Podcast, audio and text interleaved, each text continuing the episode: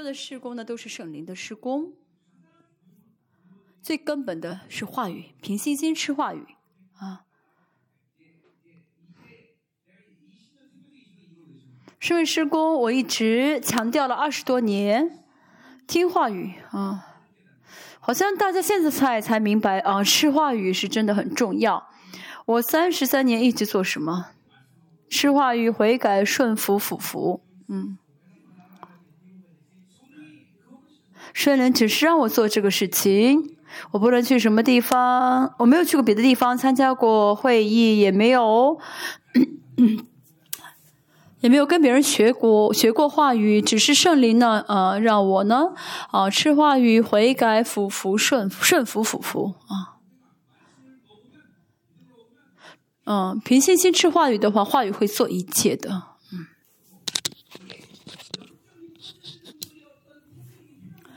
当然有一点，有1%的啊，需要一点技巧方面的啊，1%。但这也是圣灵会告诉，圣灵会教导。比如说，我33年前见到主的时候啊，见到主我的时候，我就成为了主日学的老师。我其实是第一次去教会啊，也是第一次讲道啊，从来没有做过主日学的老师啊，第一次做，但是没有问题，而且做得很棒，真的有证人啊，师母是证人啊，我做得很棒哦。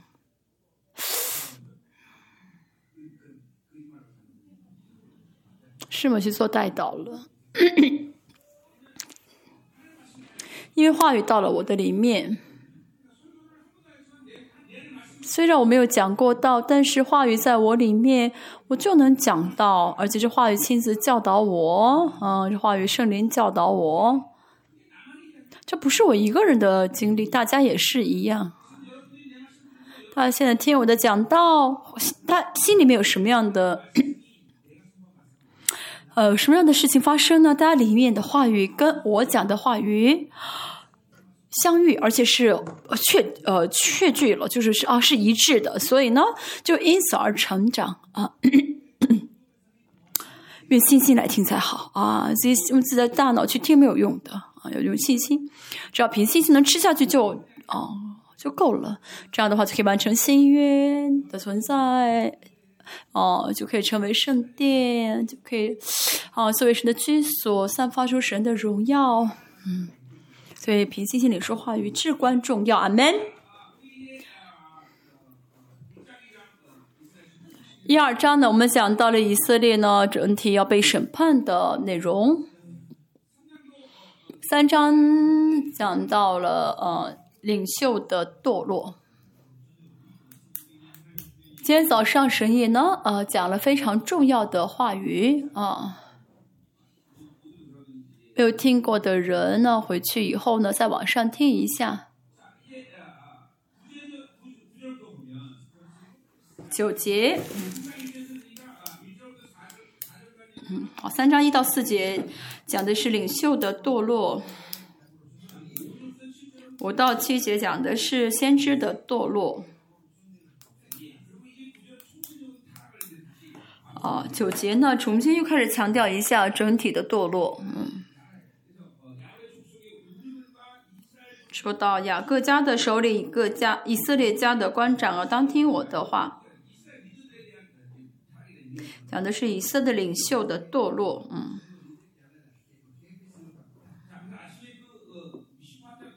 今天早上我们讲到了 Shadrach 和 Meshach 啊。领袖们呢，一定要怎么样呢？带着神的义而活啊！带着神的义而活。以色列呢，要带着神的带着神的义而活，就是带着神视为正确的作为标准就是以神视为正确的作为标准。今天没有时间，我不会再讲。今天早上都讲过的但是呢，这些领袖呢，他们呢，厌恶神的 mishpat 就公平。圣经旧约说到mishpat 那么我们要想到一个前提，就是 tzedek 神的义啊。神才德可是神的标准，是神视为正确的啊。当然，在旧约呢，神视为正确的是什么呢？就是帮助孤儿，帮助寡妇。但是这是才德可的根本啊，义的根本，不是说只要守住这两样就够了啊啊，帮助照顾寡妇跟孤儿是意味着什么呢？啊，意味着我拥有的不能为我一个人花啊。才德的核心就是神接受神的良善啊，才德的中心就是接受神的良善，不论做什么啊。哦，要想到这是神视为对的吗？这是神视为良善的吗？啊，是的，是我们接受的时候就是才德啊。那么旧约是这样的一个概念，到新约的话是什么呢？好，今天上午都已经讲过，我又在讲啊，因为今天上午有些没有听过的啊。到新约的话呢，其实是同样的啊，一脉相通的，但。是什么意思？就是不论我做什么，要带着神的义的神视为义的这个标准去做啊，不论做什么啊，什么意思？就是借着耶稣啊，这义就是借着耶稣呢，神视我没有罪了啊，这是旧约的才德啊，新约什么是义啊？意是什么呢？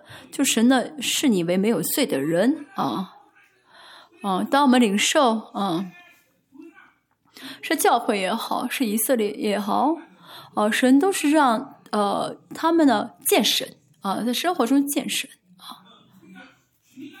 那有罪的话呢，怎么样？见不到神嘛啊，有罪的话见不到，所以呢，神让他的儿子啊。很惨的死在十字架上啊！借着他儿子流的血，是我们没有罪。所以我一直说要维持义的一个状态啊，维持义的状态。只有在这个义的关系中啊，就在这样的跟神的关系中啊，来决定我要做什么才可以啊。这其实不是很难，只要接受神的义就好啊。接受神的义的话呢，啊，不好意思，没电了。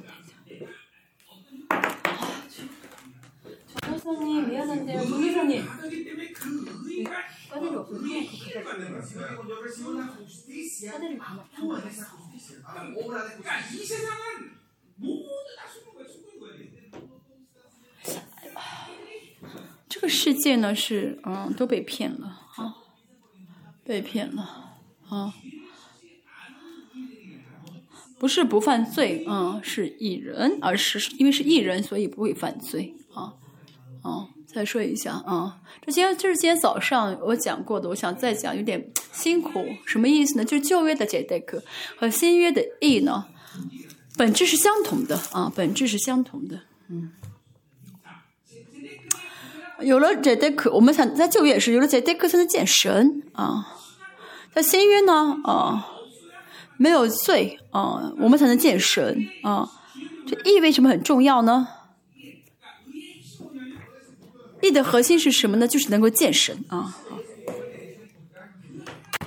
好了吗？对不对好，再说一下，这义的核心就是能见神只有义才能见神所以神的目的就是让神借着耶稣所成就的事情，借着耶稣所付出的代价，我们只要领受就好领受耶稣所为我们付出的代价，我们就可以我们接受的是成为新的存在，新的造的人就可以见神了见神之后才会自然做出事情，做出行为来不是说我做了什么事情可以证明我是义人，而是我见到神。见到神的时候就决定我能做出正确的行动义人的行动，这是义人的生活义人的生活这就是才德和mishpat的意思所以义人呢犯罪后会不会被告呢？不会的，以色列也是一样神一直承认以色列是对的就到第7章会具体讲，新约也是一样我们有神的义，哦，所以就没有人能敢告我们的状啊！所以呢，定罪也好呀，那些说禅爷，那些悄悄在晚边说那些坏话，那些这些声音不需要听了啊！今天早上都说过啊，而且也是我以前讲过很多次的。以色列的领袖呢，他们厌恶公平，所以每天就带着自己的标准生活，带着自己的标准判断。大家也是一样，大家这次呢，我们一直说到自我的世界、自我的国家，有自己国家的人，就带着自己所定的义的标准生活，就带着自己所定的这个良善的标准而活啊。同时，这又意味着什么呢？就是不承认神的义啊。今天我们也说到厌恶公平。就是不承认神的义的意思啊，不承认神的义的话呢，就见不到神啊，见不到神的话呢，活在自己的义的标准上，那就是意味着什么？过罪的犯罪，过犯罪的生活，就是在生活中一直犯罪的意思。所以我们要怎么样？要维持义的状态啊，维持神的义的状态，要接受神的义，这是接受的时候才能够见神。为什么要见神呢？因为，人的被创造的目的就是为了见神，神造我们的原理就是让我们见神生活啊，就只有见到神才能生活，不然的话就只能靠着自己的想法而活。这样的话呢，就跟神没有关系了啊。就今天早上都讲过的，我不要再强调了啊。好，我们看后面说到，在一切事上缺枉正直。借着神的义呢，我们才会有信心，有了义的话呢，我们才会有智慧，通过义才会有能力，就是不论什么呢，如果义倒塌的话呢，神什么都给不了我们啊，神给不了，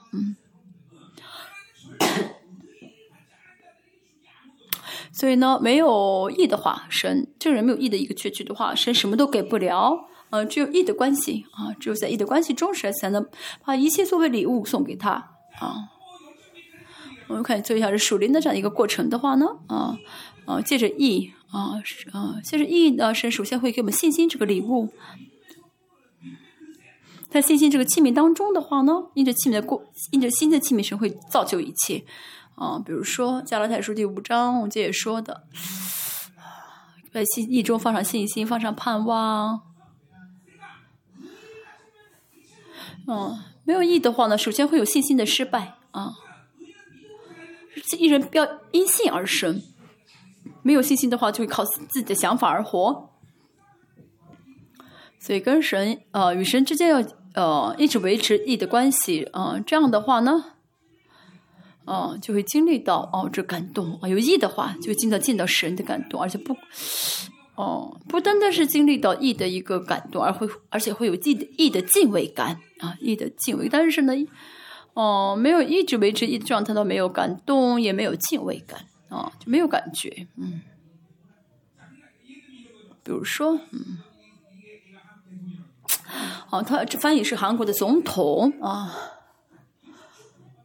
啊，就看1秒钟看他啊。就见到他总统只见1秒钟就走开的话，也会有感动吗？会有感觉吗？没有的，是不是？看1秒的话，有什么感觉呢？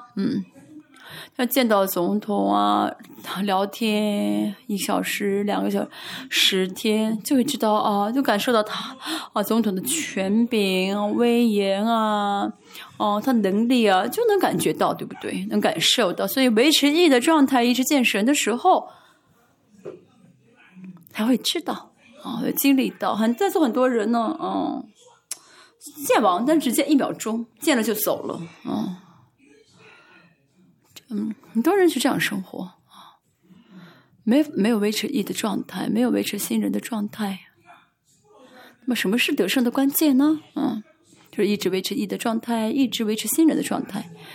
新人是什么？新人就是能合法的见神嘛啊。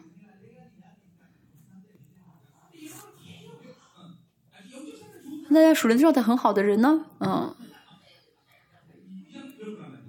就会怎么样起伏不定，嗯。那么这个呢，比完全见不到的神会好一点，啊，但是不是圣经所说的啊与神同行的生活啊，与圣经所说的与神同行的生活就是一直见神啊，见到神。主耶稣进去十字架的时候呢，至圣所和圣所间的幔子一分为二，所以我们呢，应该怎么样？一直到至圣所里面见神才对啊。我一直如果不维持这个状态，的生活在新约来说呢，新约来说的话，那就是脱离了神为我们设定的唯一的生活方式了。希伯来书我们说过啊，神啊。说到的五个体系，体系呢，已经完全被耶稣怎么样呢给废掉了，所以我们要见神啊才对，这是很正常的、很一般的、极其普通的生活啊，这不是很特殊的人、很特殊的生活，很特殊人才能做的特殊的生活，所以啊，借着耶稣的话，神让我们可以见到神，可以与神同行啊。我现在在讲的是希伯来书啊，我这次没有时间一一去讲了啊重点。这就是神的意啊，神呢，为了让我们见他，为了给我们义，使他的儿子成了义的祭物啊，义的祭物。今天早上保险的能力和神的爱是同等的啊，保险的能力啊，信保险能力和信神的爱是一样的啊，不信神的义的话，就是不信神的爱。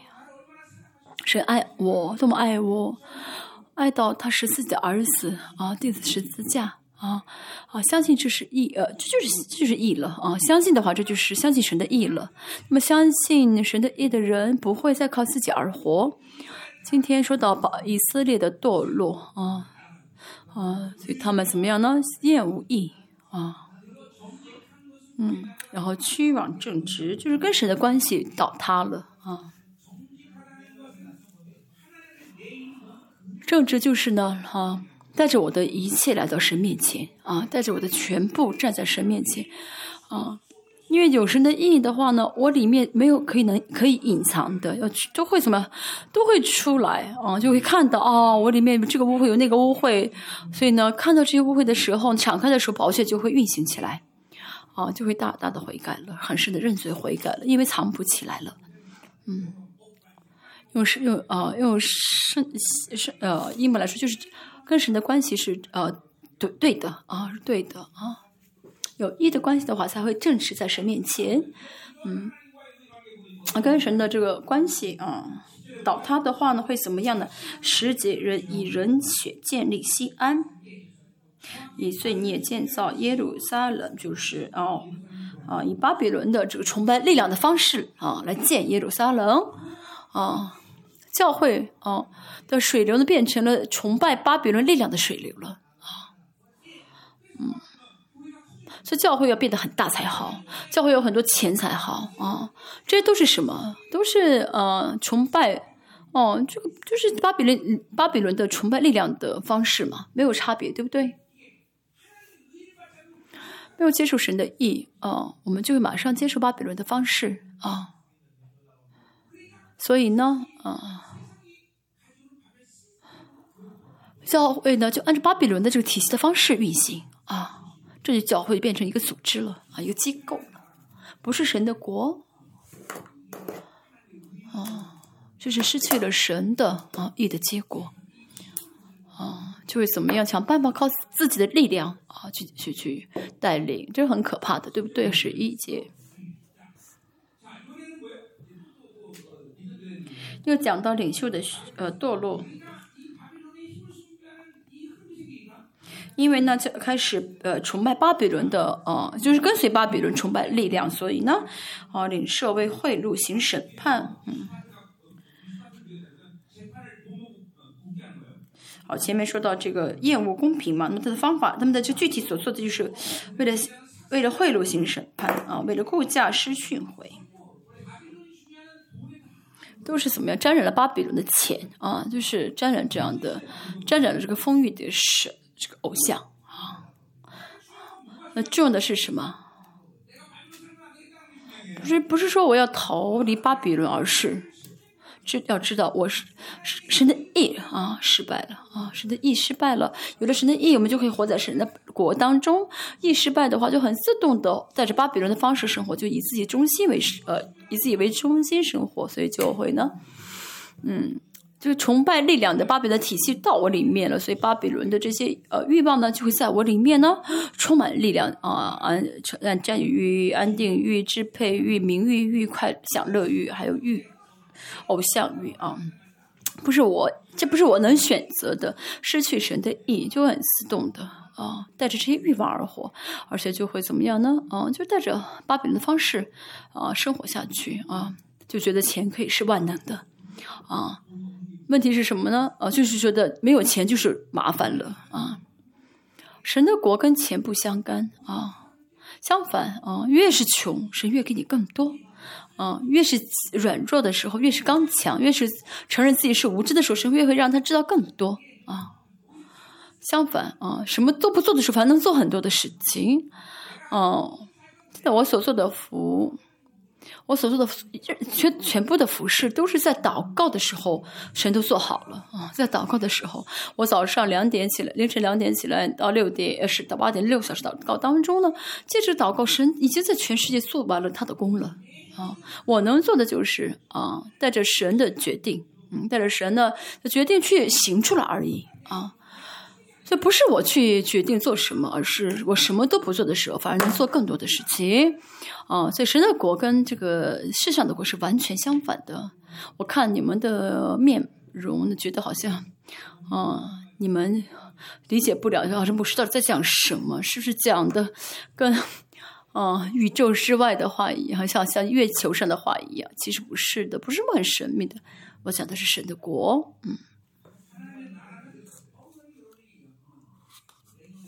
神的国已经临到大家，所以呢，大家的问题就是没有释放出神的国来啊。那么第一个要记得第一个扣子，第一个环节就是什么？是神的义为生命。要知道，没有见到神就活不了啊，义是最重要的。没有见到神因为看到没有神，自己还活得不错，所以就觉得好像不见到神也可以，那是搞错了，那是完全被骗了啊！没有神的意义，见不到神，应当停下来才好。但是很多人停不下来，继续做。行为其实是神的意的一个延续啊，延伸啊。这个行为无法证明我的什么啊？这行为无法证明我。在教会，我的教会也是很多的一些我觉得其实都是半斤八两。但是很多人觉得我更义啊，他犯9个罪，他犯10个罪，我犯9个罪，我比他强。其实重要的是什么呢？接受神的义的这个跟神的关系最重要。我比他更善良点，他犯了10个罪，我呢犯了9个，我比他强，我比他是义人，就是都是，很虚空的，对不对？属灵的人来看，其实都是半斤八两，不差，没有什么差别。但是呢，彼此之间比较，我呢今天犯了8个，你呢犯了7个，你比我强，我呢我呢比他好，我呢给别人更多，我呢帮助更多，其实都是半斤八两。凭着信心接受神的意，如果没有凭信心接受神的意，其实做什么都没有意义啊！真的要听清楚好吗？没有跟神生活，所以不知道什么是重点啊，就是一直靠自己的想法而活，那就会怎么样呢？为钱而活。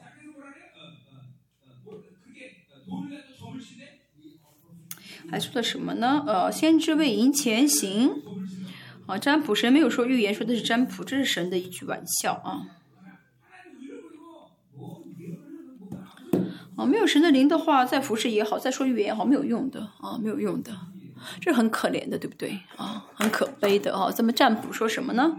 他们依赖耶和华，说耶和华不是在我们中间吗？这简直是撒谎。还有呢，他们说什么呢？灾祸必不临到我们。跟神的关系都倒塌了。嗯，说平安那是撒谎的啊！我们教会也是一样，这样的事情不是不少一两件，跟神关系不好，挣了钱，我说你挣钱不是神的祝福，是咒诅。我一直警告他，一直警告，嗯。就听到这警告悔改不悔还是不悔改，还是不过是圣洁的生活，那真的没法留在我们教会，全部赶出去了。嗯，就跟神的关系倒塌，只是觉得挣钱好像是很好的事，这完全是就是很堕落的一些想法。嗯，这是巴比伦了啊，不是神的国了，这都是要全部赶出去。当然给机会会一直给，有的时候给10年的机会，有的时候给20年的机会，但是一直不改变的话，就要感觉有的人给1个月的机会，就觉得再以后再等也没指望了，1个月之后就赶出去。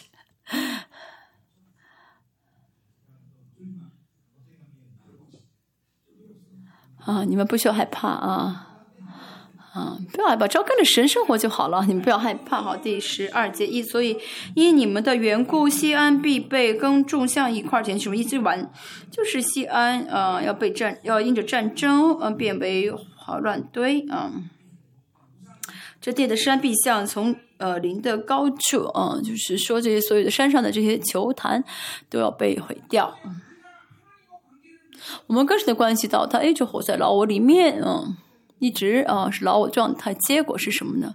就这个结果，这就是结果。每个人都是一样每个人都是一样，跟神的关系正确才会得到荣耀不是说随随便便去教会就可以得荣耀，这是不可能的今天早上我也说到了属灵的秩序属灵的秩序那属灵的这个世界是很冷静的很客观的那真的要知道，这属灵的世界不是马马虎虎的，跟神的关系失去，跟神的关系还想靠着自己的行为去证明自己的良善，这个真的是没有意义的没有价值的。不接受神的意信想靠自己的行为证明自己好像很正确，这完全都是错觉。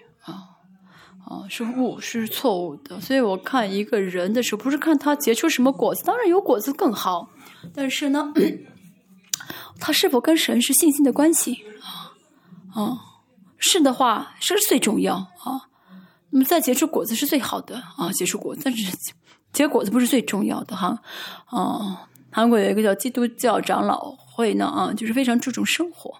我们生命时光不是这个基督教长老派那是律法，那是道德，不是灵的，不是灵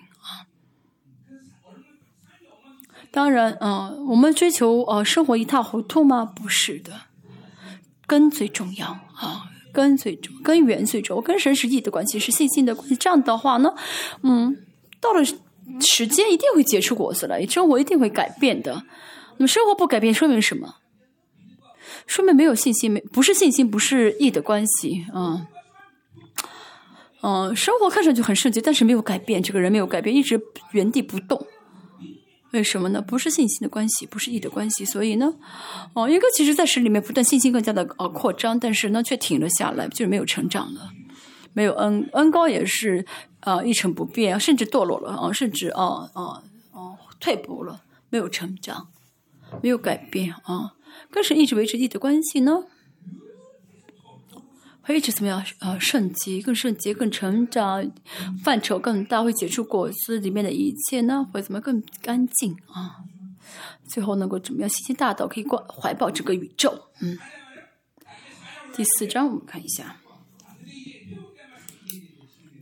开始讲的是恢复的话语4章和第5章我们看一下就是内容会看到呢反复出现的单词。好，一节说的末后的日子，4章6节说到那日，到那9节9章6节说到现在还有11节现在，这些时间这个单词很重要啊。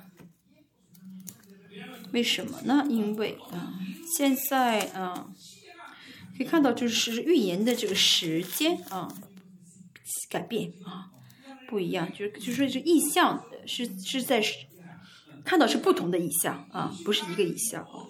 那么今天这意象到底指的是什么时候？这对我们来说这个时间很重要啊。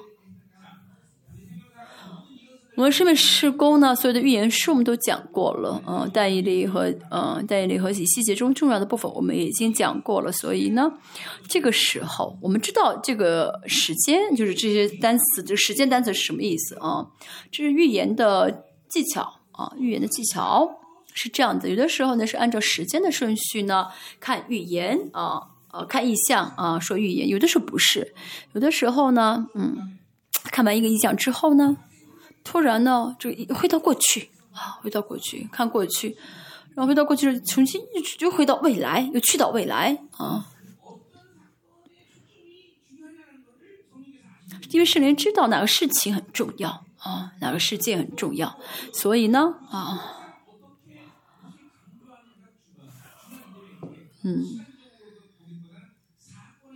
所以呢，就是说呢，不是时间的就时间顺序不是最重要，是因为要强调事件，所以呢就会，一会儿回到过去，一会儿去到未来这样子的。所以今天也是一样，弥迦书，我们看这预言的时候，领导弥迦的这个先知的灵，要领到我们现在是真的是兴起先知的时候啊。撒利亚书的时候我也说过啊。预言不是说什么都不想，然后说预言吧，然后就说出预言来，不是的。至少在利亚呢30年一直完全圣灵充满至少30年一直怎么样呢？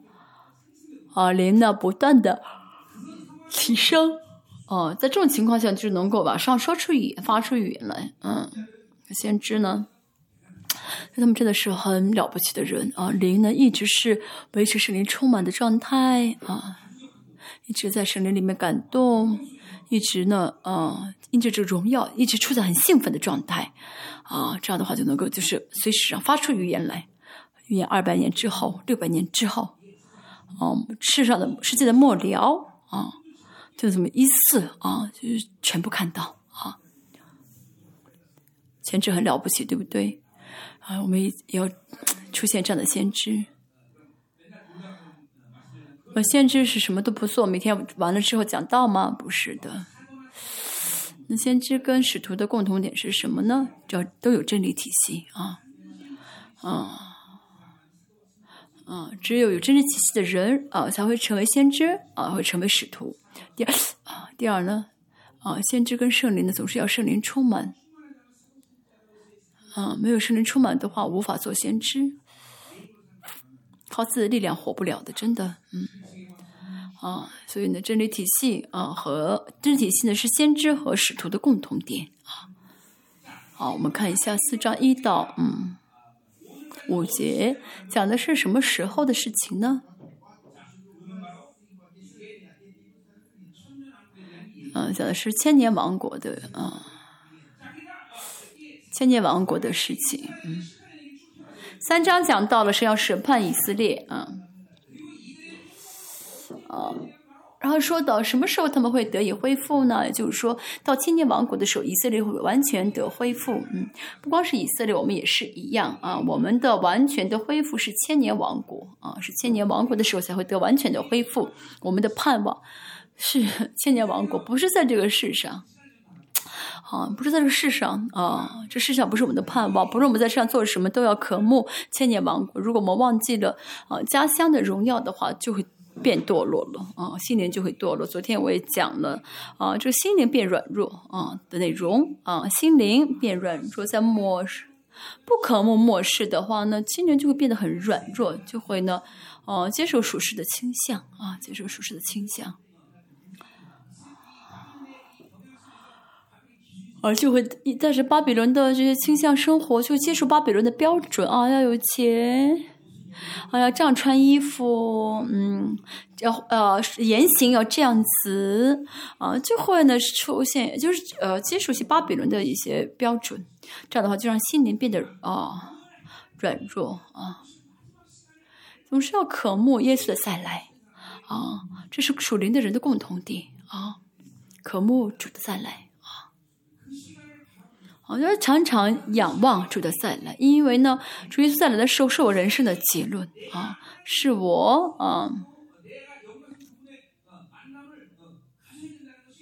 我要荣耀的见神啊，主荣耀见再来的主，这是应当是我们的人生的目标啊。我们的人生目标不是在这个世上有所成，我总是对牧师们说啊，不要被牧会舍命啊。牧会呢，真的神让你停下，你要随时停下来才好，你要审问的是神，不是牧会。啊，不是当牧师啊，我们因为我们为神舍命啊，所以呢，就为神所希望我做的事情舍命啊，不为神舍命，一直为当牧师舍命的话呢，舍命做牧师的话呢，那么这个牧会呢就成了我的国了啊，我要为神舍命啊，为神舍命，大家虽然不是牧师一样的啊。大家要为为神舍命，要为自己的工作，为自己的职场舍命的话呢，为学习舍命，为经商舍命，那都是自己的国，不是神的国啊！不是神的国的话，跟神不相干的啊！要搞清楚啊！为神舍命啊的人，在这个世上呢，就会知道在这世上我当选择怎样的生活，就会看得很清楚了啊！现在也是啊。我信仰生活的就动机啊是什么啊？我信主的动机是什么？就是我要荣耀的见主啊，主再来的时候我要荣耀的见他，这是大家信仰的一个动机啊，信主的动机，因为那个时候是决定我们的完全的时候啊，见到主了，有可能有些人见不着啊，见到主啊。作为乞丐去见主，那太丢人，对不对？太难可悲。要真的，渴慕啊，哪天要紧张起来，这样的话才不会沾染世界啊，这样的话才能够真的活在神的国里面。哦，我们今天讲一下千年王国啊，好末后的日子，耶和华殿的山必坚立啊，超乎诸山。耶和华的殿的山指的是锡安山，好，到末世主耶稣再来啊，降临到哪里呢？啊，橄榄山，这个橄榄山呢是离黄金门900米啊，直线900米。这是我的不是我说的，是撒加利亚书啊里面说到的。然后这黄金门呢会浮出来啊，浮出地面。现在黄金门是在地下啊，埋在地下。到时候呢，黄金门呢，升到地面之上之后，耶稣会进到黄金门，所以，到时候第三圣殿应该会被建好，但是呢，主耶稣再来的时候，第三圣殿也好，像这些黄金的那个寺庙也好，全部都会倒塌，40天之后呢，是千年王国开始，就像以赛亚的预言所说。外邦人呢会来啊，朝拜建城墙，为耶路撒冷建城墙。看一下以西结40章和46章所讲到的，会建主耶稣千年王国掌权的圣殿啊。所以这个圣殿指的是什么呢？耶和华的殿指的是主耶稣再来的时候掌权的新的圣殿啊。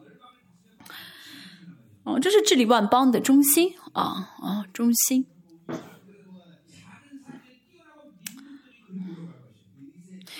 高举过万灵，超乎众山，高举过万灵，万民都要归流这山。到时候呢，主耶稣再来的时候，巴勒斯坦地区所有的山呢都会怎么样呢？夷为平地啊，都成为平地。只有锡安山呢会高耸起来啊。以赛亚书601章2章所说的，所有的外邦人呢都会朝拜耶路撒冷。在那儿呢，会见主啊，见到主，这是今天的这第一节的意思啊。好，第二节说，必有许多国的民前往说，来吧，我们登耶和华的山，奔雅各神的殿啊。什么意思呢？就是以赛亚也是说了同样的预言，要去敬拜神，带着礼物去敬拜神。啊，那是有这天迟早会到，一定会到啊！大家呢要决定啊，要做出决定，二者选一啊！当然是到时候要做君尊祭司，跟耶稣一起降下来，掌权1000年呢，啊！如果想的话，大家要怎么样呢？成为圣洁的心腹，真的能够参加羔羊的婚宴，成为心腹。啊，作为心腹参加啊羔羊的婚宴。更多前说啊，15章说到是什么呢？就是最高的，在最荣耀的状态复活啊。还有腓立比书保罗说的我也呢，我知道耶稣，知道复活的荣耀啊，我愿意呢与主耶稣的苦难有分，因为我想啊最好的复活，最荣耀的复活。为此呢保罗说什么？每天致死自己，每天改变啊，每天追求圣洁，完成圣洁的时候呢，就能够最荣耀的复活啊。就是纯全的人才能够怎么样呢？作为神父来到心腹来到神的面前，像约翰起初19章，这些人呢会跟着主耶稣一起呢降临到地上。这个地球上，就跟着耶稣一起怎么样的治理这个世界。那么神主耶稣会差派分封王去治理，那么这些分封王都会带着当地的一些人呢来朝拜耶稣。那么剩下的信主的人会怎么样呢？圣经里面没有说到他们的后果，像马太福音22章说到，可能他们会在被扔到黑暗处，真的切齿痛哭了啊！到时候会知道，原来主的荣耀是这么样的美好，我竟然在世上活得一塌糊涂啊！这些人会怎么样呢？会就是虽然参加婚宴是什么呢？是伴娘，应该会在天上的某一处呢。被训练1000年吧，要接受训练1000年。某个地方是某个地方，我也不晓得是在哪里啊。二者之一，要么是三者之一。跟神没有关系的人的话没法参加婚宴啊。还有呢，就是跟神有点关系啊，但是呢没有圣洁，所以就要在天上的某处接受1000年的训练啊。还有呢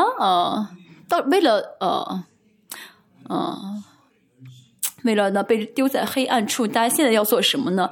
你要好好的去修去牙科，让你的牙变得很结实啊，因为一直要切齿痛苦嘛，一直要咬牙嘛。你的牙齿还好吗？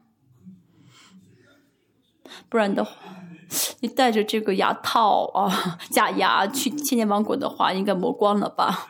好好去牙科吧，不然的话就是过荣耀的生活。过荣耀的生活，单单靠主而活。千年王国，我觉得，若是我的话，我不想去千年王国去咬牙脚上1000年，我宁可在这追求圣洁。大家真的去仔细想一想，哪一个比较容易呢？我看你的牙好像不是很结实吧？你要去千年王国咬牙1000年不容易吧？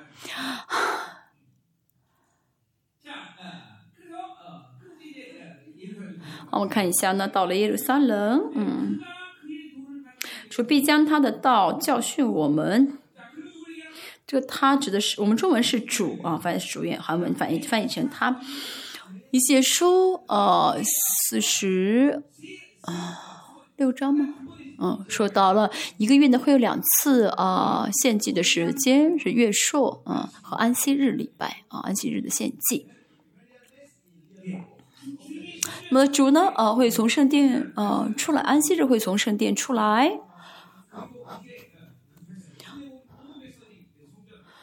所以来朝拜的人呢都会站在城门口。只会亲自教导啊，亲自教导。当然呢，真正的祭司呢，可以进到门里面啊，跟主面对面。真正的祭司呢，为什么有资格见神的面呢？就讲的是以西结书的46章，他们可以随时呢带，就是这真正的祭司呢，可以随时带着礼物去见耶稣的面，有这样的特权。但是一般的百姓呢，必须要在东门之外远远的见主。没法直接跟主很近的面对面，为什么呢？因为没有穿戴复活体嘛，没有穿戴嘛。没法直接见到主，不然的话搞不好会死掉的。只有完全的复活体的这些真正的祭司才可以跟主很近的面对面。这百姓是谁？是在就最后的哈米基多顿战争中存活的人，他们会跟我们一起在在这个千年王国生活。我们大家现在看你的信仰，你要算一下，我以后至于再来的时候，我会是怎样的一个结果啊？好，我去好好去牙科去治牙吧，因为我要切齿痛哭嘛，还是怎么样呢？我要跟耶稣一起做君尊祭司再来啊！所以其实答案很清楚了，你要怎么活，这答案很清楚，对不对？要么就是怎么样呢？干脆要么就求神给我一个好的运气，让我能够在哈米吉多顿战争中能够存活。但是问题是怎么样？其实存活也没法穿戴复活体完全的复活体。我再怎么想，真的答案就是第一君尊祭司嘛作为君尊祭司最简单的。不仅如此像我已经在吃渔民的话语了，对不对？阿们。我们继续现在呢，主的亲自教导。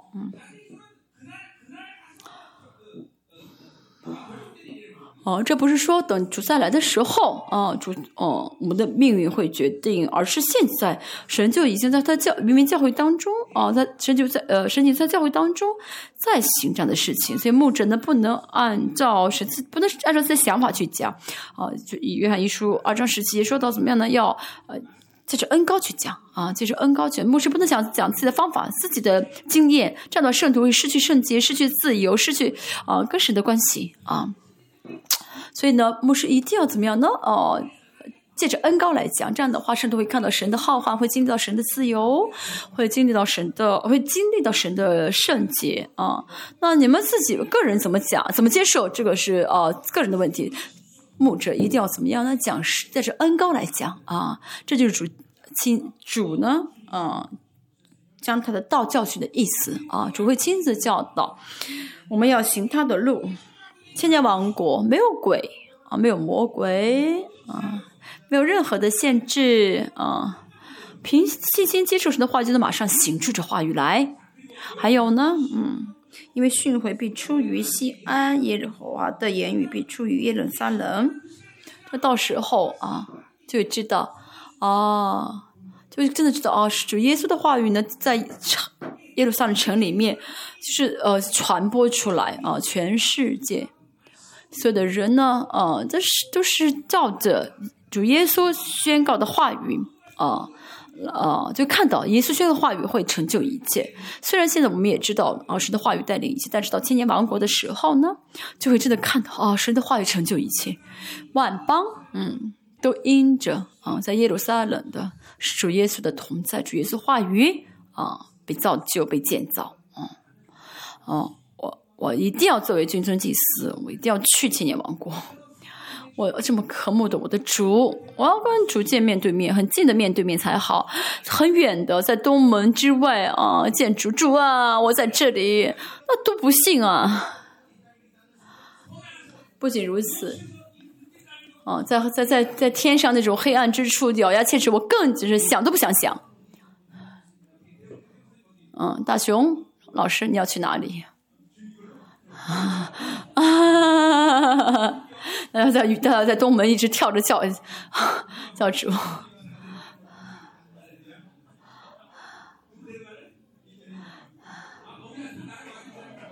我是君尊祭司，不要跟你在一起啊，那牙挺结实的嘛，你干脆跑到一个地方去咬牙切齿，切齿痛哭吧。嗯，你的答案非常棒。第三节，主亲自教导的话呢，会怎么样呢？结果是他必在多国的民中实行审判。千年王国临到的时候呢，还会有民族概念，甚至啊。但理书第七章，为依据来看的话呢，会看到国家的名字也没有什么很大的改变。所以，还会有韩国吗？嗯，到时候会有韩国吗？会有的，嗯，因为呢，韩国是单一民族嘛，就是这个民族，所以韩国是应该开始造就存在，嗯。韩国的这5000年的历史啊，就是这个单一民族一直这样存在啊，所以应该是到时候也会有。千年王国的话，韩国应该还是存在的呢。到时候不是国家概念，而是民族概念，嗯，会以民族为国家的，嗯。所以韩国呢，我们教会是韩国的分封王教会嘛。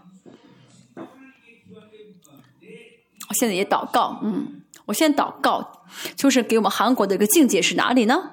嗯，从济州岛到然后那就沿海州，就是大概在俄罗斯那边吧，嗯，俄罗斯还是中国。那个是俄罗斯，因为我相信到千年王国是以民族为概念的国家，所以呢，到时候是会给我相信会给韩国这个国界吧，嗯，到时候一定会有民族存在，为什么呢？在哈梅吉多顿战争的时候会有很多的人还能存活就是世上的人会存活，韩国人也会有一些活着的，嗯。可能有些国家完全的人种就是灭种了。三十年大战、哈米吉顿战争的过程中，有些国家呢会，灭绝了，嗯。而且哈米吉顿战争的时候，很多国家都是消失了啊，会有一些国家消失，但是民族会存在啊，国家可能不存在，嗯。而且是主耶稣会直接审判这些民族，主要让他们知道什么是正确的。嗯，还说到什么呢？嗯，为远方强盛的国断定是非啊！远方强盛的国是哪里呢？是就是千年王国临到之前，在这个世上那些强大的国家，就带着力量带着力量存在的那些西方国家，那现在就是比较强大的国家。就在千年王国也会有一些怎么样的势力国势比较强大的这些西方国家判断他们判定了以后呢断定是非之后呢，他们要将刀打成犁头，把枪打成镰刀。为什么不再去追求自己的欲望了？会明白自己的罪恶是什么。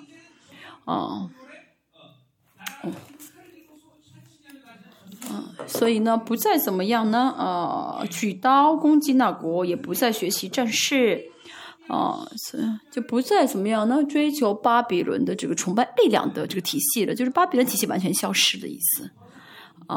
不再怎么样的学习战事意味着神的国实体化了神的国实现了。我们想不想去这个国呢？我真的很渴慕我真的是每天都渴慕这个国，没有不渴慕的日子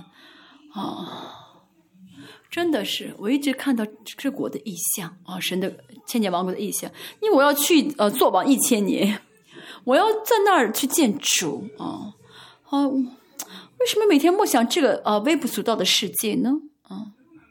你们不是吗？我真的是这样子，嗯。好，我们继续第四节，人人都要坐在自己葡萄树下和无花果树下，无人惊吓就到时候真的是什么都可以享受自己拥有的，什么意思呢？啊，也不再为自己的欲望而活啊，不会担忧被夺去了啊，不是说到时候一切都会很丰富，而是呢，到时候人的性格啊，人的性情改变，人格改变啊，到千年王国的时候呢，巴比伦的欲望都会消失啊，而且呢，到时候没有魔鬼，魔鬼呢，都会被关在无底坑里面。约翰福音109章说到的魔鬼被关在无底坑里面，多好呀！主耶稣再来的时候，巴勒斯坦地就会有大的地震，巴比伦，还有一次地震呢，所以的这些。启示录16章说到还有次地震啊，所以人手所造的这些都会倒塌啊，都会倒塌。我们所有的这些倒塌之后都变成垃圾嘛，都会被吸到宇宙之外啊，所以这个世界会变成非常美好的一个世界，对不对呢？没有魔鬼，被造界怎么都恢复了神的智慧啊。恢复神的智慧，而且呢，这个地球好像温室一样，就整个地球变成温室了啊啊！而且我还是作为复活体去嘛啊啊！再来说12章18节说到吗？啊啊啊！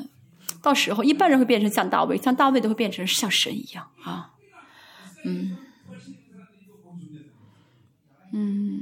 所以呢，大家作为，如果没有，到时候呢，我们祭司会作为带着复活体去嘛。那到时候肉体还是复活体，这个差别是很大的，对不对？完全不同等级别的，你们不要去吗？不可慕吗？我们继续看一下，我虽然讲的是弥迦书，但是以赛亚书还有其他的一些书呢，都的内容都掺和在里面的，都容纳在里面。如果想知道的话，真的需要听一下《末世论》啊，好，变成了什么都可以享受的国家啊。这是创世纪预言的成就啊，创世纪预言的成就。没有人，无人再惊吓了啊！就是没有巴比伦的欲望了。这个世界呢，不是说这个世界变得很丰盛啊，适合生活，而是呢，没有巴比伦那些污秽的欲望啊，所以人呢就不再有欲望啊。能够这样的享受，那是因为那什么呢？这是万军之耶和华亲口说的。神呢？神的话语呢可以主张一切，到时候就只有神的话语可以主张一切啊，多好呀！神的话语可以成就一切，这是多好的国家呢！大家要不要去？大家不要去某处天上的某处去，切齿痛哭。你要去牙科吗？要去看牙吗？第5节。少了一个 key 这个词，就希伯来语啊，就是因为啊，因为的意思 key 啊，因为万民各奉己神的名而行，我们却永永远远奉耶和华我们的神的名而行。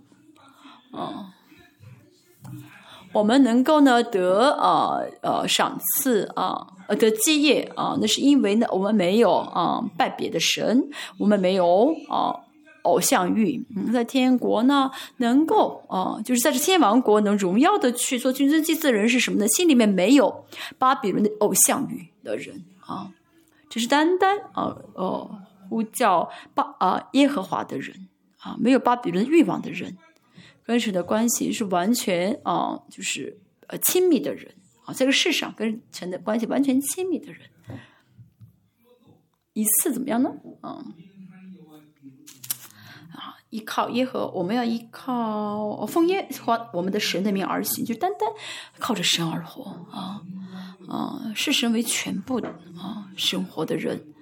那么这样的话，就是千年王国就可以得享啊，到千年王国就得享荣耀了。好，6节我们看一下，6节呢，又说到什么呢？到那日啊，我看到这意象呢，画了一个场面啊。画了一个时间啊，耶和华说到那日啊。第五节到第五节讲的是千年王国，为了迎来千年王国，就神会做什么事情？嗯，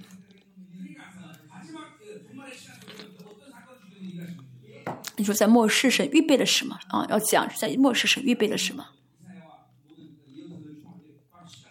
嗯，看以赛亚书和别的先知书，能够知道。到那日指的是哪一天？嗯，就是要招聚渔民啊，招聚渔民，就是现在我们这时候啊，现在是要招聚渔民的时候，嗯，好，渔民的定义非常的确切啊，确切，我必聚集瘸腿的。就是没有靠着拐杖就走不了路的人啊，不依靠神就活不了的人啊，这就是渔民的定义啊。前面也说过，嗯，依靠奉耶和华的名而行，是跟这句话是一样的意思。没有神就活不了的人，这指的是小子。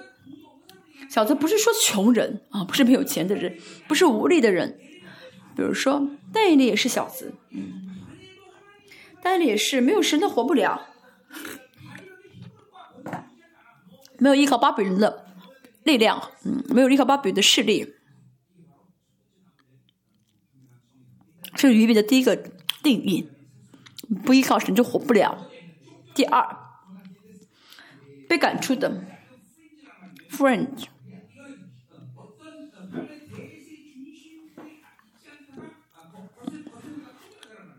这什么事？不在巴比伦的中心，是在边缘上，然后被赶出去的人，嗯，就是完全不渴慕巴比伦的欲望，完全呢不追求巴比伦给巴比伦所炫耀的那些荣华富贵啊，那富足，嗯，就觉得巴比伦是一文不值的啊。圣经的所有的伟大的前辈呢，都是啊被赶出去的，都是巴比伦不承认的人啊，包括耶稣，包括主耶稣也是被赶出去的。巴比伦啊，渴慕巴比伦的中心社会、中心上流社会，这样的人无法成为渔民，无法成为。它里面追求巴比伦的上流社会的这个欲望要消失，尤其是韩国的父母，这点非常的严重。从小学，从幼儿园就花好几千万让孩子学英文。你呀，孩子啊，嗯，爸爸呢学习没机会学习，所以没有机会学习，所以没有到没有成为贵族，没有进入上流社会。你呢要好好学习啊，要成为上流社会的人这一员啊。爸爸怎么会呢？就带着他热心呢，花很多的钱啊，花很多钱让孩子学习。你们都是什么呢？你爸爸的失败的作品，你们都是失败的作品，所以都到我们教会了，对不对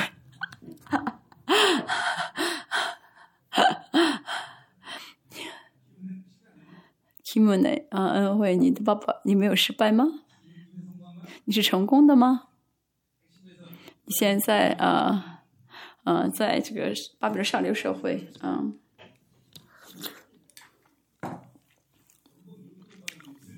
连1亿都不到，还觉得自己是不错。好，第三。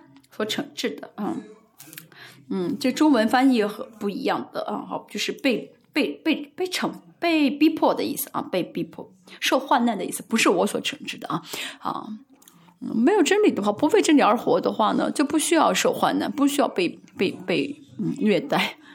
现在全世界现在出现这种方向了，水流了，伊朗、中东地区、中国也是一样，带着真理而活的话，就会受逼迫，对不对？在西方社会，现在呢，看上去好像为基督教还是为真理还是敞开，但是我们也是会遇到这样的受逼迫的时间。带着为真理而活的人，一定会受逼迫的。阿们。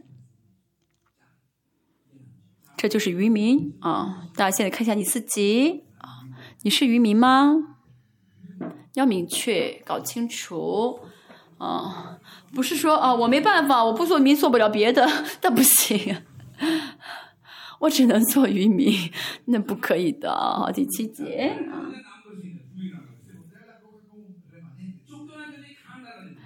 好，第七节说到呢，我必是瘸腿为渔民，余剩之人。虽然是很少的渔民，什么都做不了，但是神要兴起他们成为末世的渔民，他们是千年王国啊，在千年王国中继承神国的啊，继承神国的人。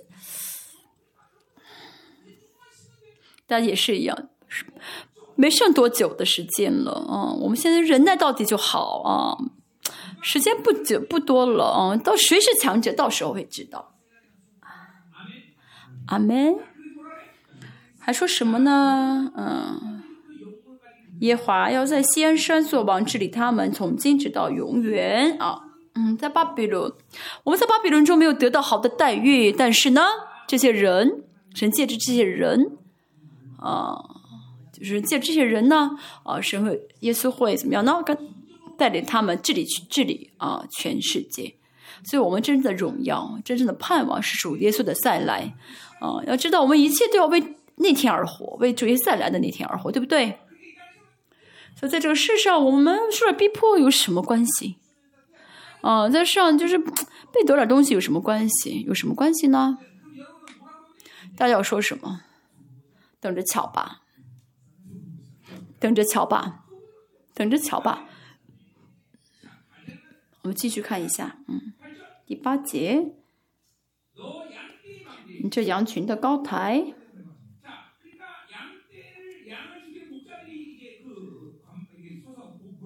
就是羊群，看羊群是否安全啊，守着羊，就牧者会站在一个高处看羊嘛，放羊嘛，这是高台的意思，就是锡安山啊，就是锡安山是什么呢？从前的权柄就是耶路撒冷的国权啊，耶路撒冷女子的国权啊，民族原文做女子。现在讲的是这个顺序啊，讲的是顺序。首先呢啊，讲的是就是第一次的全能临到的时间啊。耶路撒冷这个锡安山呢？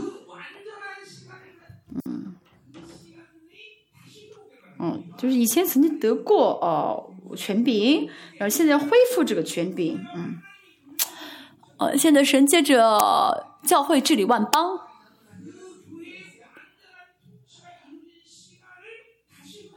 神会恢复教会呢，让教会可以治理万邦啊，就是完全治理万邦。也就是说呢，首先呢，神会把这句话成就给以色列。阿摩司书讲到啊，大卫的帐幕得以恢复，恢复大卫的帐幕。以色列呢最完全的神的治理的时期是什么时期呢？是旷野的40年啊，是神完全的治理的时期。他们一次都没有种田。也没有做工，那40年神完全怎么样呢？为他们饱，使他们穿的暖，这是呢完全的治理的一个模范。到时候呢，神的这个治理呢，神的完全的治理会得以恢复。当然，最终的恢复是千年王国会完全恢复。但是在恢复之前，在千年王国临到之前。神会怎么恢复以色列？恢复以前像以前般那种完全的治理啊。撒迦利亚书12章啊，借用啊这预言的话，就是在哈米吉顿战争啊，这是哈米吉顿战争发生之前的以色列的样貌。两个见证人降到耶路撒冷。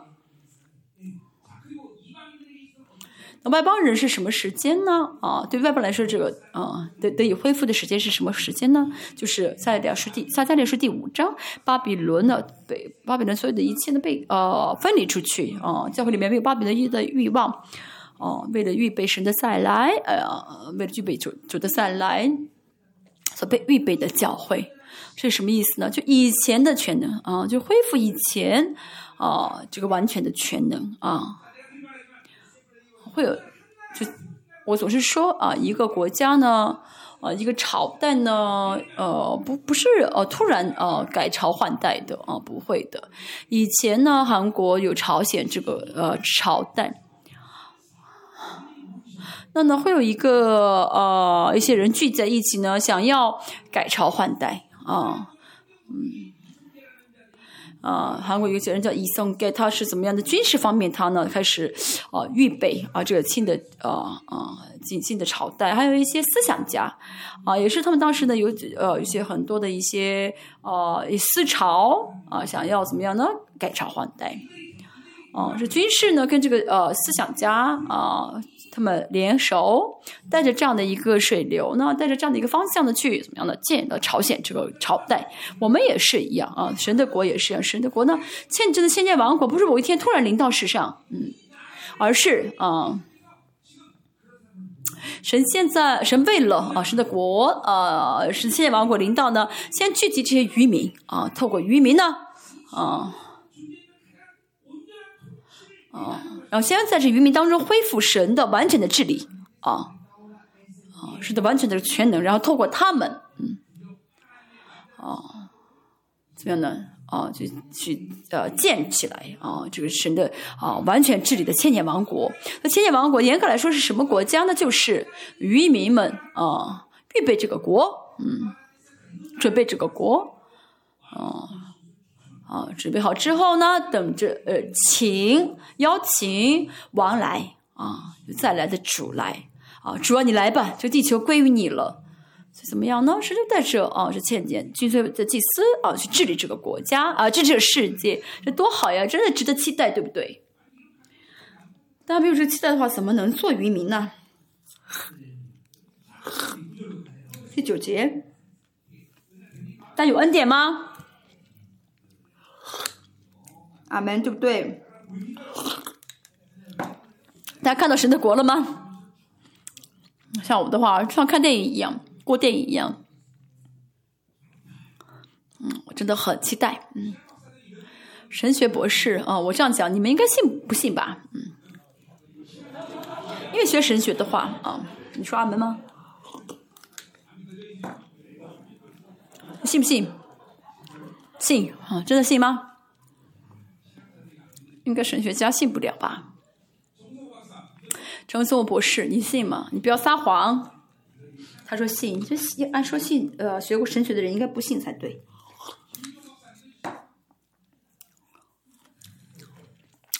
有人中博士也说他信，神学是仇敌，我们教会的博士借着我吃花鱼。我们打电话问光州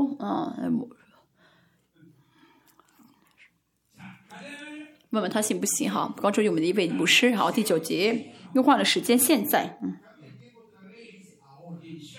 换了时间了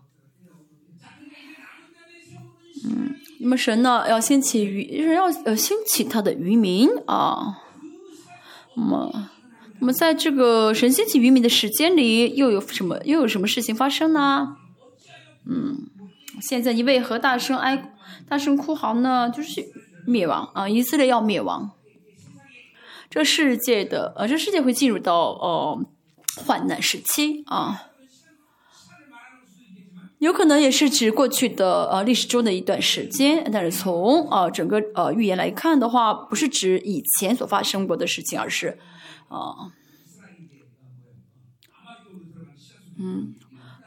就是具体来说的话，就是以色列呢，因着哈米吉多顿战争进入到患难时期。在患难时期，为什么大声哭嚎呢？虽然呢，遇到大患难啊，不要难过啊，是说不要难过，不要只是在哭啊。那没有君王，没有谋士灭亡，仿佛产难的妇人。但是你们不要这样哭啊！不要这样哭，好，怎么办呢？十节，西安的民呢，你要疼痛屈劳，仿佛产难的妇人，必须要生，因为不生的话会死的啊，会难产的。要生什么呢？就说了现在。好，中文是因为，就是原文是现在你必从城里出来，啊，必须要从这个宗教的城耶路撒冷出来，进入到旷野。教会如果成为宗教的城的话呢，就觉得啊，教会真安全，教会真是啊好舒服，就不想从教会里面出来啊，害怕从教会里面出来，教会成为宗教的城就麻烦了，教会要首先成为旷野，因为属神的人是在旷野中被造就出来的，啊，就只能依靠神，不然的话活不了啊。稍微一不留神的话，可能会被蛇咬，被毒蛇咬死。啊，稍微留神的话，被一些蝎子咬到。教会首先要成为旷野才好。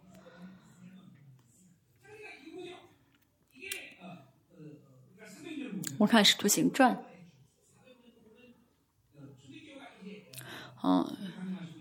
初代教会圣灵降临之后呢，初代教会被就建立了初代教会啊，耶路撒冷也是一样。耶路撒冷教会大概过了20年之后啊，就变成宗教的城了。一个教会呢，一直在圣灵当中，在圣灵里面啊，能够这样不断的突破啊，这样成长啊，不是容易的事情，真的不容易啊。当然呢，这确实是关系到神的恩典，但是严格来，就是个人也好，教会也好。就是要怎么样的？如果不与圣灵同行啊，就会变成宗教的城。所以呢，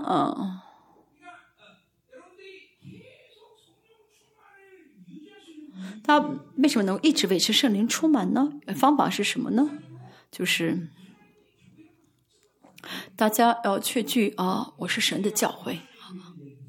今天早上讲到了神的教会，哪个教会是神的教会呢？首先要看这教会的主任牧师，看主任牧师就要确据这个牧师呢是蒙神呼召成为这个教会的主任牧师，就确据这点是最重要的啊！我的牧师是神呼召的牧师，如果真的明确我的教会是神的教会的话呢，那么神一定会借着教会浇灌圣徒所需要的一切圣灵充满所需要的一切。我的女儿们跟来找我说：“爸爸，我终于知道我是很幸福的了，因为在教会呢，神一直供给列邦教会，让他们能够怎么样呢？圣灵充满啊，维持圣灵充满，圣美事工也是一样啊。”圣神一直供给我们啊，让我们能够维持圣灵充满啊，这很重要，对不对？不然的话，一不留神，教会就变成宗教的城了。列邦教会不是宗教的城，因为稍不留神就被蛇咬了，被蝎子咬了。我们教会呢，就现在呢，为了结束这个时期。神又在搅动啊！没有信心的人啊，没有信心回应的人，神又开始搅动他们啊！现在真的是我们教会有很多的造成很多的漩涡。过去20多年，神一直这样的在带领啊，神一直让教会呢一直是旷野的状态，就是闭上眼睛，不是鼻子被砍啊。现在这个世界危险到什么程度？一闭眼睛的话，鼻子就被削掉了。现在什么呢？如果闭上眼睛的话，灵被削掉了。所以要怎么？什么意思？要警醒的意思啊！要怎么？真的是聚精会神，集中于神，依靠神啊！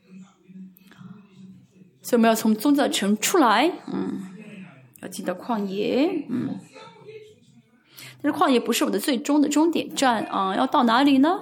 要到巴比伦啊！要到巴比伦什么意思呢？按照耶利米的预言来说，谁是渔民呢？留在耶路撒冷的人是渔民呢，还是被迁到巴比伦的人俘虏是渔民呢？耶利米呢给出正确的答案，被抓到耶路撒冷的俘虏是渔民啊，被抓到巴比伦。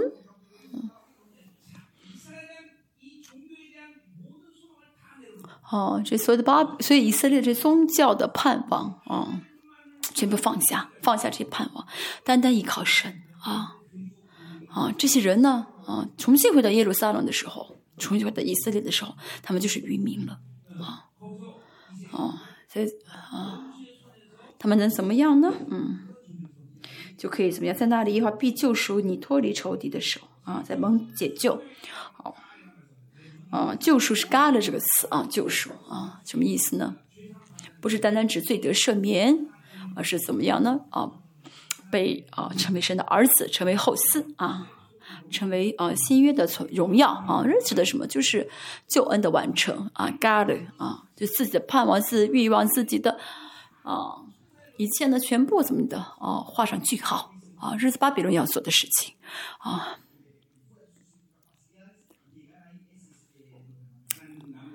神现在在这样的带领渔民。好，11节呢又有又是时间的改变，又有时间。这个时间讲的是末世渔民以色列的患难的时间，会有很多的国民聚集攻击，当然要受。要受来攻击以色列的时候，也是有很多的民族的人来攻击以色列，耶路撒冷也是一样，被攻击的时候，被巴比伦攻击的时候，也是有很多的民族来攻击耶路撒冷。但是到末世敌基督的众多的一些人，敌基督人就军队会来攻击耶路撒冷，所以这是指的是末世。末世的事情到时候他这国的民说什么呢？愿西安被玷污。从属灵的角度来看，现在是什么时间呢？是以基督为中心魔鬼都聚在，就是仇敌都聚在一起以基督为中心我几年前说过这是之前呢地区势力这个恶灵地区的恶灵的势力呢没有聚在一起，现在呢，所以所有地区势力他们都能联手这指的是什么呢？敌基督到了敌基督掌权的时候了现在仇敌怎么样？都聚在一起都聚起来，他们总动员他们所有的力量把他们力量都聚在一起现在怎么样想？就是玷污教会玷污教会，甚至连渔民他们都想杀害所以呢他们怎么样呢？在耶路撒冷做什么事情呢？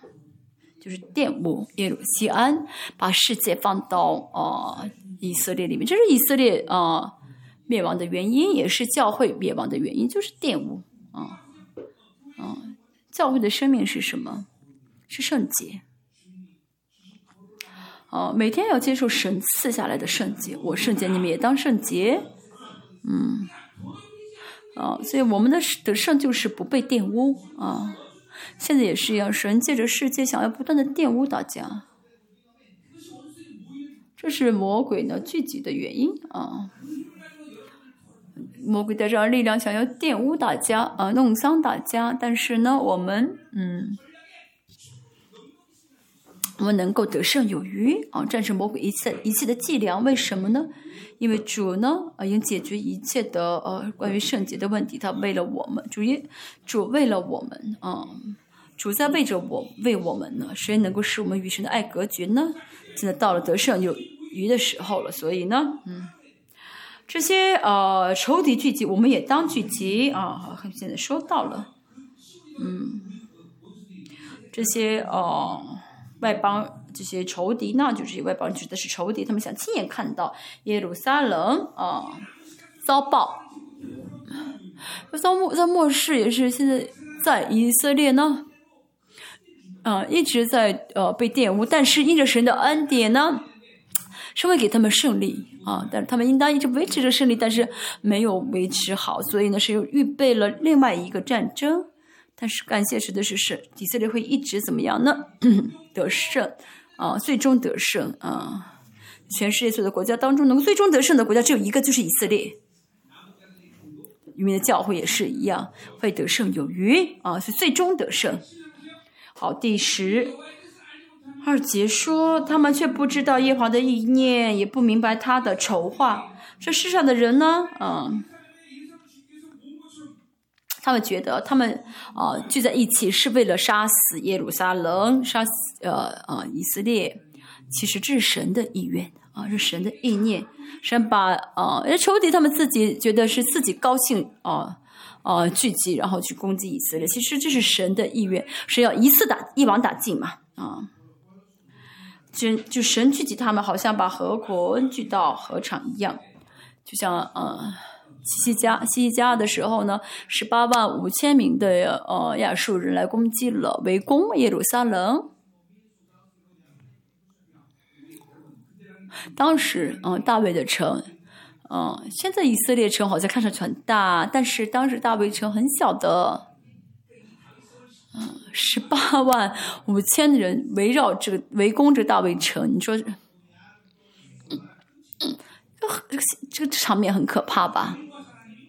但是为什么把他们招起来呢？为什么一次解决嘛，一次消灭他们嘛？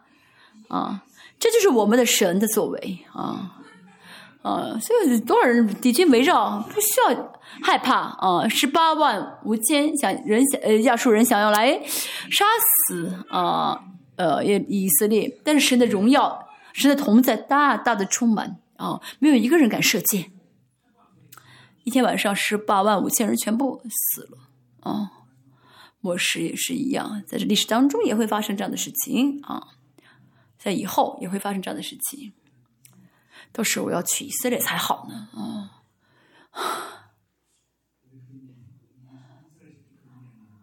这今年的以色列会发生这样的神迹呢，这样的事情呢？所以以色列一年至少要去一次，没？就一定会是祝棚节再来嘛，祝棚节应该就是在以色列搭个棚子啊。等一下，我们开始看一下13节。西安的民呢，起来踹鼓吧！仇敌呢，他们的力量，他们呢，聚集所有的力量，好像就是来攻击我们，好像他们力量看起来很大，这肉眼看来是事实啊，不错啊，这黑暗的势力是越来越强大，而从数字上来看也是，从人数上来看也是。这黑暗的权势的势力数目越来越多啊，但这是神的美意啊，这是神的战略啊，所以我们真的没有必要惧怕。虽然只有少数的渔民留下来，但是呢，神会给他们足以战胜的力量啊，所以神的国不在乎数字的，不在乎人数啊，人数多这不重要啊，多少不重要，反而多的话麻烦。我们看一下，神给他们什么力量呢？女子民呢，西安的民呢，西安的女子啊，起来踹鼓吧！我必使你的脚成为铁。这脚指的是权柄啊，这权柄就变成铁的权柄。使你的蹄成为铜，你就可以践踏的力量。这是神的应许，可以践踏蛇跟蝎子，可以怎么样解除仇敌一切的武装？没有人敢害你啊，没有人敢碰你啊！神现在一直在给我们这种力量，对不对？在末世一定会有。最强大的教会出现啊，一定会有这样强大的教会出现，这就是渔民的教会啊，们你必打碎多国的民，将他们的财献与耶和华，将他们的货献与普天下的主。当渔民得胜的时候呢，带着所有的一切的战利品来迎接再来的主，然后把这些一切献给主。谁要跟从我呢？阿们。我们要举起胜利的旗帜。5章1节，成全女，这话的意思是什么呢？女子的军队啊，女子军队啊，就女子军队，原本是女子军队啊，现在你要聚集成队，因为仇敌围攻你，我们这是这次的题目啊，女子军队到女儿军队要聚集，聚集成队啊！现在神为了聚集这渔民啊，成为军队，所以差派我去全世界兴起这渔民。这同时也是约翰启示录所讲的两个灯台啊，联合教会的联合，渔民教会的联合。他真的要知道肢体之间的聚会是多么的重要。祝福一下旁边的枝条吗？啊，女子军队啊，聚集吧，聚集成队吧，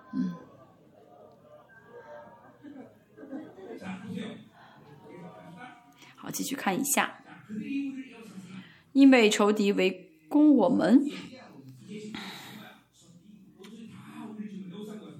那仇敌好像在围攻着我们，要用杖击打以色列审判者的脸，以色列审判者指的是王，用杖击打审判者的脸指的是耶稣的十字架。渔民什么时候要聚会呢？要聚集呢？主耶稣定十字架的时候，渔民就应当聚集啊。这2000多年来，主一直在做这样的事情。后面说到，一直在聚集。主耶稣受苦的目的呢，是为了让渔民聚集起来。让渔民聚集起来，就叫2000年历史当中在这末世呢，渔民兴了起来兴起了渔民。初代教会之后呢，基督教的历史中好像一直都是堕落一直都是堕落。因着天主教呢一直在传播非真理，教会变得很无力。但是基督2000年历史中暗部有些少数的人，但是就是呢，因着这些少数的人呢，在暗地里呢，一直维持着渔民的水流一直维持一直有着渔民的水流所以这样的这个水流存在的证据就是到末世有我们出现了。如果这个水流，这渔民的水流中间断的话，我们站不起来的。因为这个历史当中一直有渔民的水流流淌，所以我们呢也是从中吸收了生命，今天站了起来，对不对？所以神借着我们恢复了初代教会的真理，神借着我们恢复了初代教会的荣耀。严格来说，生命事工25年一直是复兴的状态。当然，我们这帮教会。所以有些人呢误解啊，不是我这帮教会的人，有些人会误解啊，会不相信啊。但是其实过去25年来，我们一直怎么样呢？在恢复真理一直在怎么样维持这个复兴的时间。当然也征战过，也有很多辛苦的时间，但是25年一直维持这个复兴在这个时间中。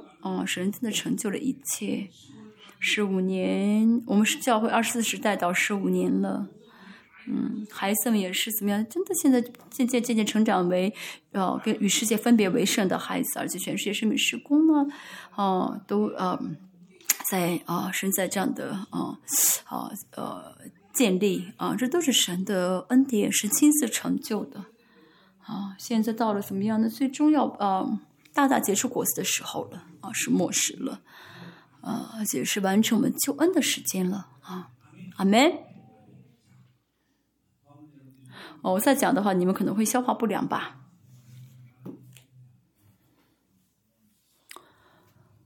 哦，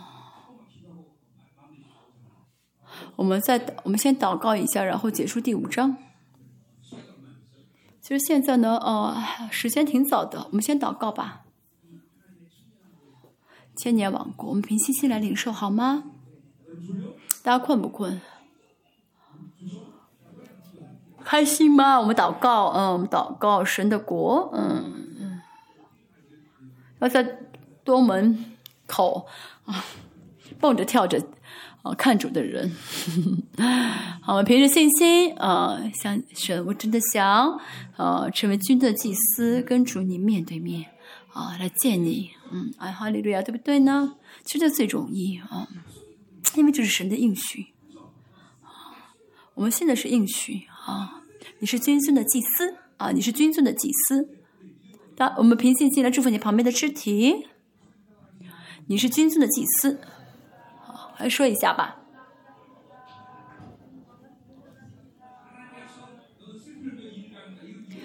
神的应许不是说你要到天上的某一处要切齿痛苦，没有这样说，而是说你是君尊的祭司，对不对？我们一起来祷告，不要为别的祷告，神，求你，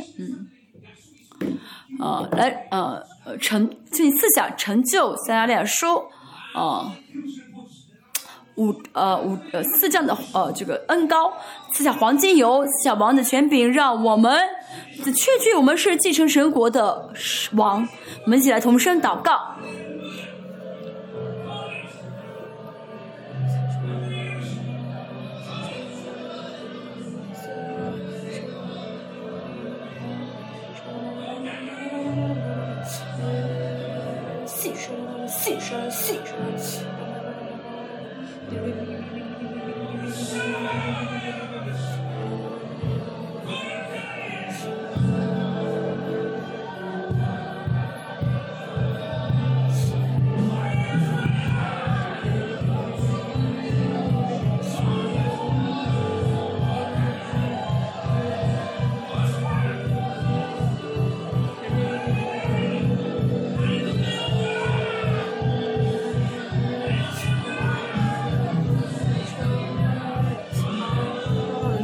要聚集，神你王的权，王的恩膏，请你赐下王的恩膏，请赐下王的权柄，不要惧怕仇敌。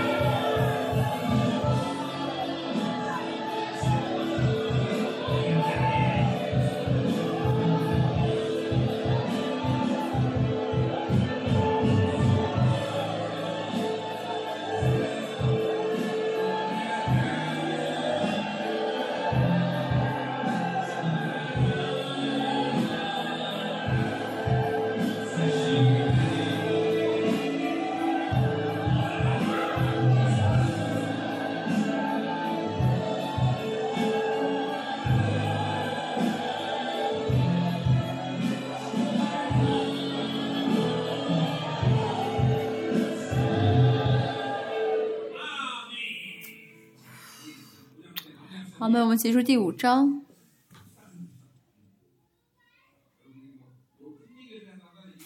哦，这次不是说为了想要结束才结束，因为这是连在一起的啊，连在一起的。我们会直接看到的是关于弥赛亚的预言。因为说到这个击打以色列审判者的脸，指的是直接指的是主耶稣的十字架。5章2到6节，我们看一下。2章，伯利恒以法他，你在犹大诸城中为小伯利恒是个很小的城，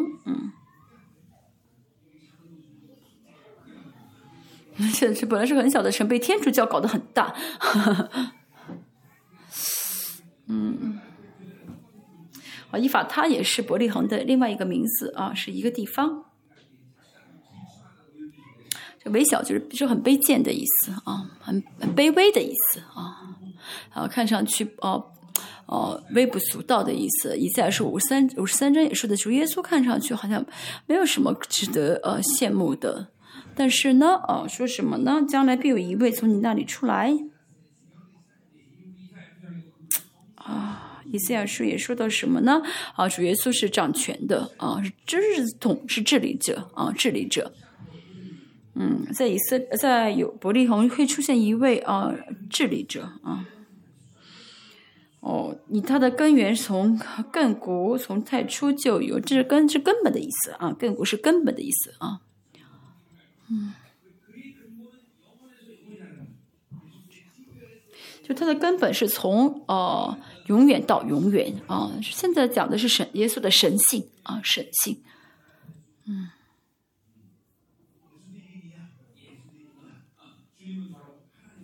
哦，主耶稣是神的儿子啊。希伯来书第2章也说到，第1章也说到，主耶稣是荣耀的本体啊，荣耀的本体，他本身就是神，本身就是神的儿子啊。主耶稣身份就是神的儿子。哥罗西书也说，主耶稣是创造主，是万有的治理啊，万有的治理者，万有的主宰。重要的是第3节啊。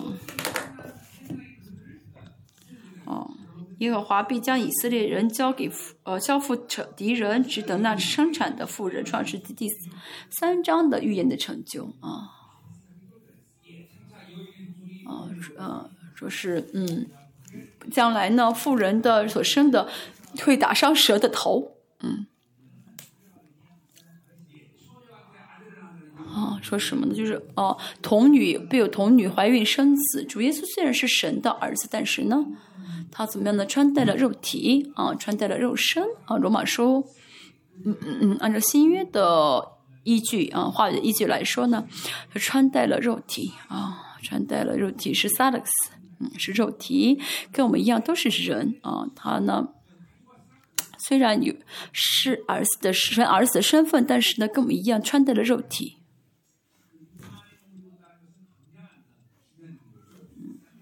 穿戴肉体呢是非常重要的一个意义。为什么要穿戴肉体呢？因为呢，只有穿戴肉体才有资格解决人的罪，人的罪需要人去解决。第二呢，主耶稣穿戴肉体是为了死啊，希伯来说啊。第2章14节说是败坏了长子王啊，败坏了仇敌的这个权柄，就是死亡，是死亡变得无力了啊！好，《希伯来书》罗马说到他是我们的信仰的榜样，信仰的模范，所以呢，我们信的话呢，就可以呢，做比耶稣做更大的事情。所以呢，主耶稣根本都是同样是道成肉身，甚至呢比我们条件更差，因为呢他是神的儿子，不能使用这个神儿子身份，其实是很为难的啊，比我们更为难，所以呢他是撒勒斯是肉体。我可以看到弥迦的这个预言非常的准确啊啊。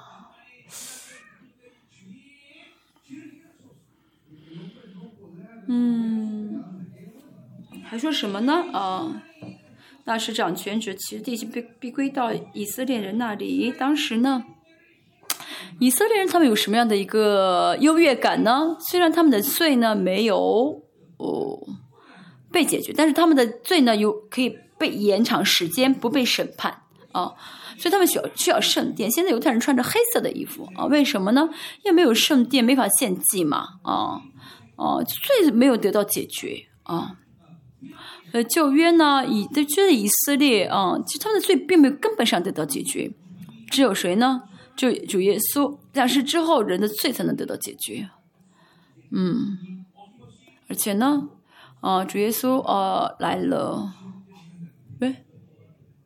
耶稣来了降世之后呢，解决我们的罪。马太第6章也说到，我们的罪完全得到解决。这意味着什么呢？我们人生中不再有任何的问题啊。罪就是这对你来说是最完美的啊，最美好的消息啊啊！从最终得释放了啊，从最终得了释放。相信罪得释放的话呢，就说明这个人的人生不再有问题。大家还没有信，对不对？为什么呢？因为人生最痛苦啊，所有问题的原因都是罪啊，这根源都是罪。罪呢解决了，就等于人生的问题都解决了啊。我们有没有钱啊？我可能没有钱，但是呢，这不是我人生的问题了啊，不再是我人生的问题了，因为跟罪没关了啊。凭信心领受的时候啊，我们就不会再活在人的有限中了啊，不会再活在人的有限中了，阿妹。大家呢，这大家一定要得救的，一定要得救的重点就是呢，没有得救的话，人生会一直被捆绑，一直怎么样呢？活在这个世界的痛苦当中啊。保罗在罗马书第8章说到啊，宣告我们脱离罪了啊。这保罗不是小声的说，小声小气的说，而是呢是最大的信心的宣告，我们脱离罪了啊。这说明什么呢？人生呢不需要再按照巴比伦的体系而活，不需要被巴比伦捆绑了。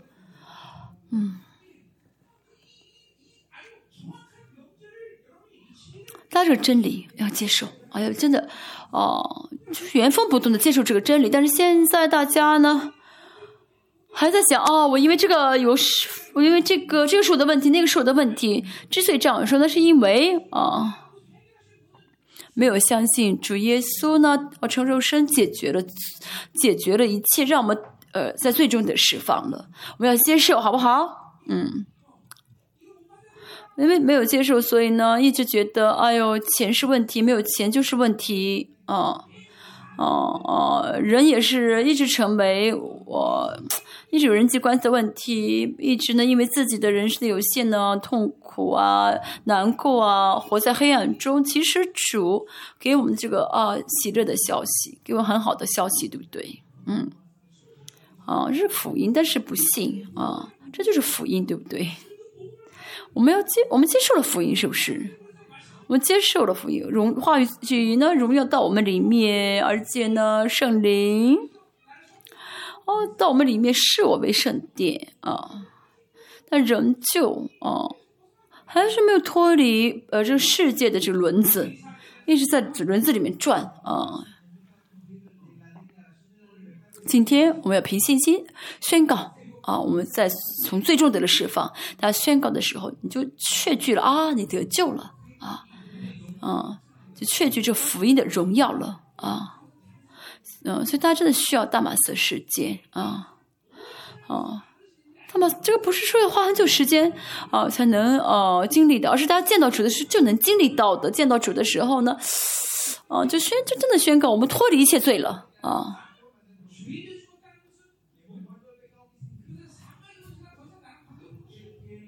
脱离罪就记着我跟死亡无关了，死亡治理不了我了，只有生命可以掌管我所以巴比伦给的一切的事情都不再是问题我们是神的国，对不对？我们是神的国。好，我们看一下，现在讲的是呢，耶和华必将以色列交付仇敌，就是说呢，主耶稣来之前罪是没有得到解决的，主耶稣来之后罪得到解决。所以呢，现在看的是，那是掌权者其余的弟兄必归到以色列人那里。现在，其余的弟兄呢是渔民的意思。现在这是很奇妙的预言。以色列说了同样的预言，主耶稣是在渔民的水流中出生的降世的主耶稣来到世上的目的呢，是等到什么样？那其的弟兄归到以色列人那里，就是为了渔民为了渔民。从救恩的观点来看呢，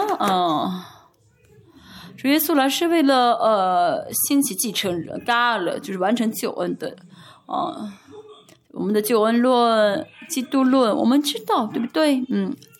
主耶稣付出牺牲，他付出代价，完成了这个救恩的完成救恩啊，给我们的荣耀呢，不是只是让我们去天国，对不对？不是的，神给我们这一切呢，是为了我们成为后嗣，成为养子，成为神的儿子，成为跟耶稣一样，都是一样的啊，都是圣洁的、同志的啊，是荣耀的赞美，阿们。这就是渔民啊。借着耶稣的牺牲啊，恢复了一切的尊贵。渔民是谁呢？就相信着尊贵的人啊，很简单，对不对啊？圣经所说的救恩的内容，不是说信了主可以进天国，而是这些都是魔鬼的淫妇的插的这些毒针要拔掉啊！主耶稣来呢，是为了让渔民回来啊，渔民回来，阿门。他必起来，倚靠耶和华的大能，并耶和华他神之名的威严。按照以赛亚所说的，主耶稣依靠圣灵的能力而活。弥赛亚虽然没有这样讲，但是呢，耶和华的大能、耶和华的威严是什么呢？就是指什么呢？弥赛亚跟圣灵分不开。主耶稣彻底呢，他是一个彻彻底底的人。但是呢，生活的能力是靠什么而来？靠着与圣灵同行而来的啊。这个我们也没有必要再讲。主耶稣跟我们是同样的人，但是呢，他彻底倒空自己，靠着神的大能而活。牧养他的羊群是什么意思呢？牧者。主耶稣作为牧者，他怎么依靠圣灵而活？告诉我们这是榜样，我们也当这样活啊！所以我是牧者，牧者也是一样，牧者彻底的依靠圣灵而活，是让圣灵来带领我，羊就会怎么样跟着我的脚踪啊，跟着我一起往前走。我们主也是这样的做榜样所以呢，那么这些所有的人就会安然居住就住在神的里面，神的话的成就我在你里面，在我里面，因为他必日渐尊大，直到地极。主耶稣主耶稣在全世界呢建立了教会300多万间的教会，确实昌大了，尊大了，这是主耶稣的事工主耶稣的服事第5节这位必做我们的平安这个人就韩文是这位呢是男性的一个动词男性的名词所以韩文解释是人，就是说它是指的是男性的一个代词，所以应该是可以指成是人这前面到第4节指的是耶稣的神性，他彻底道成肉身，他做什么事工，这是1、2到4节所讲的5节呢说呢耶稣会做什么事情呢？他会成为平安平安这Shalom完全的得胜的意思完全得胜的意思。这个得胜是什么呢？亚述人进入我们的地境，践踏宫殿的时候，这个我们首先指的是以色列也指的是世界是帝国亚述指的是世界是帝国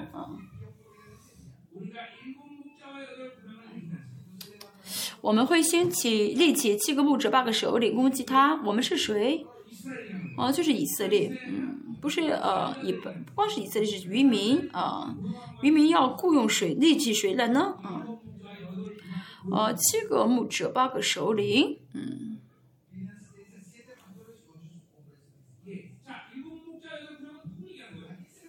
这7个牧者和8个首领是谁呢？指的是成为我们的平安的弥赛亚。所以呢，弥迦说的什么？这七个牧者和8个守人指的是谁呢？就是说，是耶稣是弥赛亚嘛？我们可以随时邀请，邀请这位弥赛亚。其实有一个好的牧者的话，羊都可以很舒适。7个牧者说明什么呢？羊都会被保守。有一个首领的话，就可以国民会得到保障。现在是8个首领，所以这个世界再怎么样的，再怎么样攻击我们都没有用的，攻击不了我们。我们是渔民，这个世界想践踏我们，但是我们要做什么？我们邀请弥赛亚，立弥赛亚就好。他是我们的什么？7个牧者，8个首领，这样的我们就可以践踏亚述了。所以我们不需要害怕。我们做不到是因为靠自己，我们不需要惧怕不需要靠自己，不需要害怕。6节，他们必用刀剑毁坏亚述地和宁路地的关口。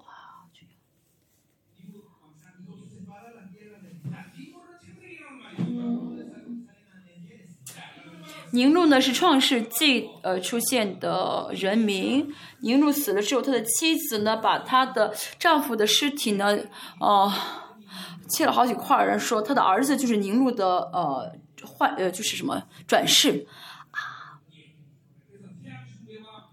所以到时候那个时候开始就是什么呢？崇拜这个女神，就是一个这个宁路的妻子抱着她的儿子，她儿子幻世了，转世为人为宁路了嘛，所以这是天主教的一个根源啊。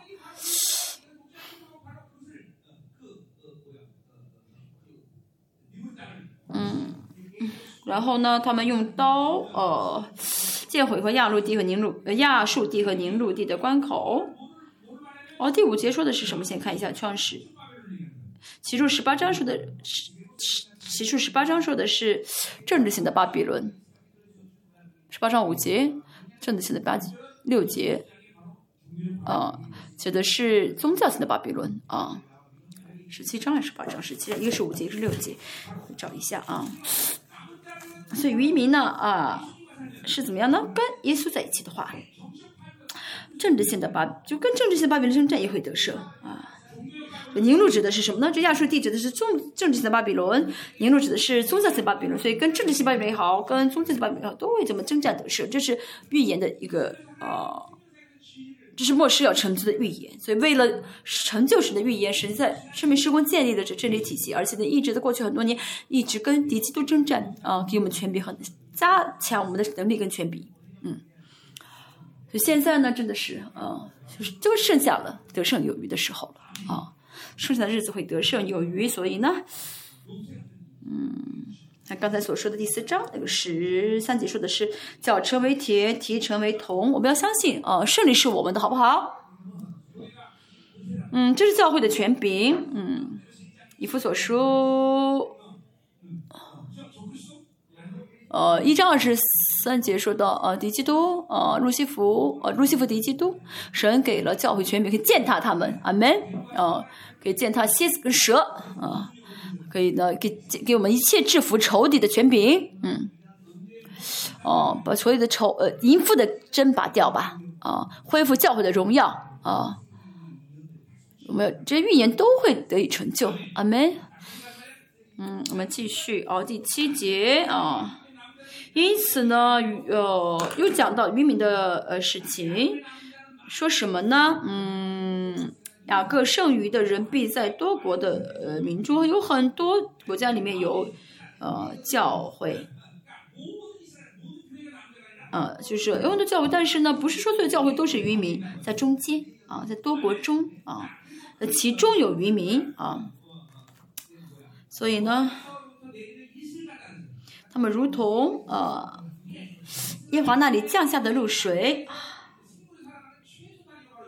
以色列呢，就是最需要的，就是不能没有的，就是露水，是生命的意思又如甘霖降在草上，概念好像是春雨一样的。以色列呢，有春雨有秋雨的话呢，就是这概念指的是秋雨跟春雨，有秋雨跟春雨的话啊，就可以提供，就可以有生命的延续了。那么，神的话语是他们的根啊，神的话语是他们的根啊，神的应许是他们的这相信的，所以呢，渔民就是这个世界能够延续的一个生命力啊。没有渔民的话，主不会再来，就会结束这个世界啊哦，因为渔民是生命嘛。渔民现在是带着耶稣现在是带着渔民的这个应许啊，来带领这个最末世啊，因为成就关于渔民的应许啊，所以呢，这些渔民是谁呢？不依赖人力啊，不依靠人的力量，不听人的话啊，不会被人左右，这渔民是谁呢？只有神才能够神才能左右的人啊，就不听巴比伦的话的。你要相信你们的尊贵，好吗？世界怎么敢影响我啊？能够影响我的只有神，对不对？好，第八节，两个余剩的人必在多国多民中啊。第七节，如果强调的讲的是以色列的话呢，第八节，就是比较侧重于外邦和以色列啊，两个都包含在一起啊。好，如林间百兽中的狮子啊，是犹大的狮子啊。渔民的就如同狮子一样啊，非常的强壮，又如少壮狮子在羊群中。是羊啊，但是呢，像狮子般的羊，啊，是什么超级羊啊？好。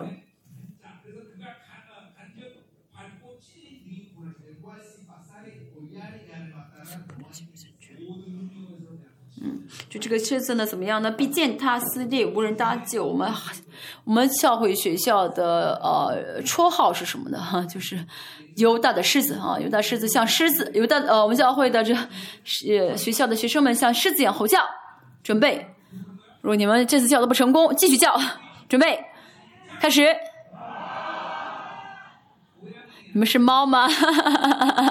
是小猫还是狗赛？不能这样子。啊，就了是，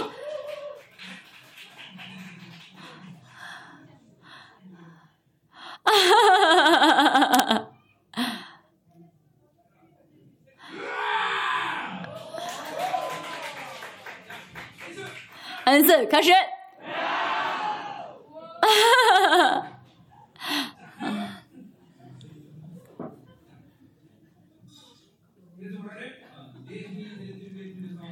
愿你的手举起高过敌人，愿你的仇敌都被剪除。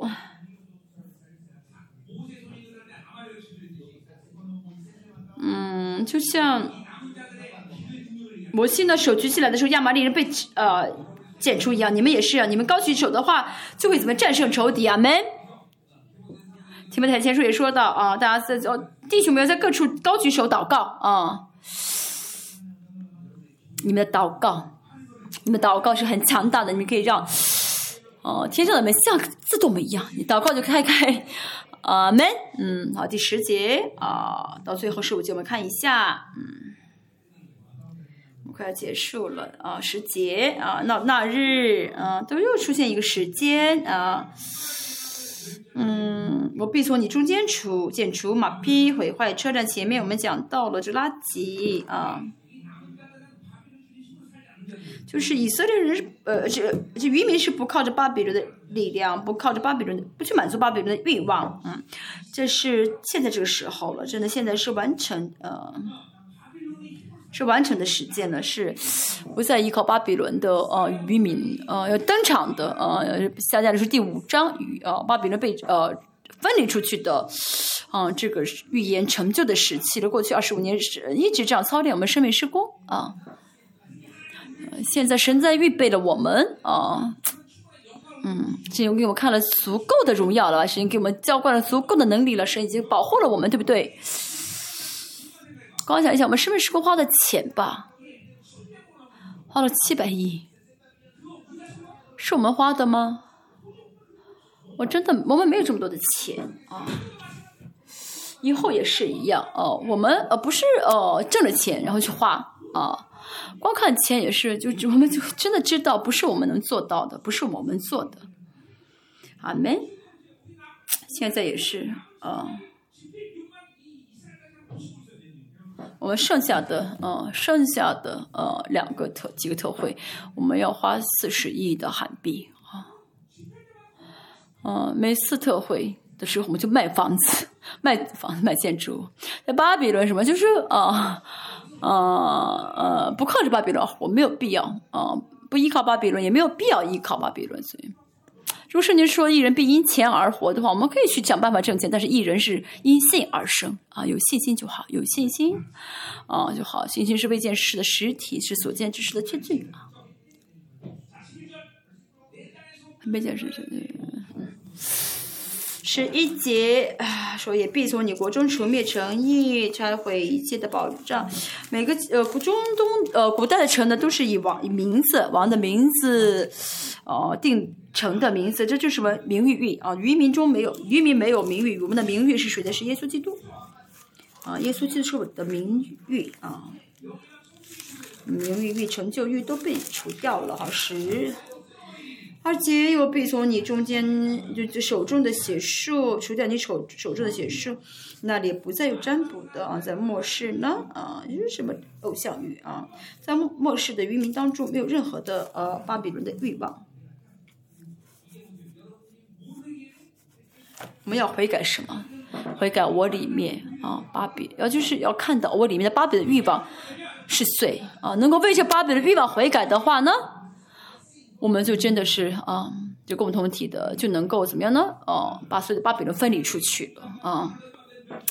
13节，我必从你中间除灭雕刻的偶像和柱像，你就不再跪拜自己手所造的啊。这个丰裕的神，这末世卖偶像是拜这末世的偶像的中心什么？马门金钱主义啊！只有神能给我们富足，我们要有神国的丰盛，这样的话就不会再去渴慕这世界的丰盛了啊！要把这所有的这金钱主义这些丰裕的偶像除掉。富足是神给的啊，14节也是一样的。我必从你中间拔出木偶，有毁灭你的诚意。刚才说名誉欲、成就欲，这丰盛的这些偶像都是被除掉了，这就是渔民。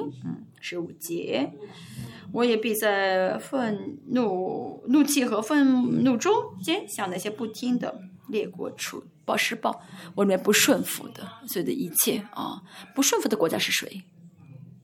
就大家里面的自己的世界啊，是不顺服的世界，不顺服自己的国家不可能顺服于神，自己的国不可能屈服于神啊！这是我的国要怎么样消灭啊？要消灭，这就是渔民消灭自己国的人。今天啊，我们自己的国。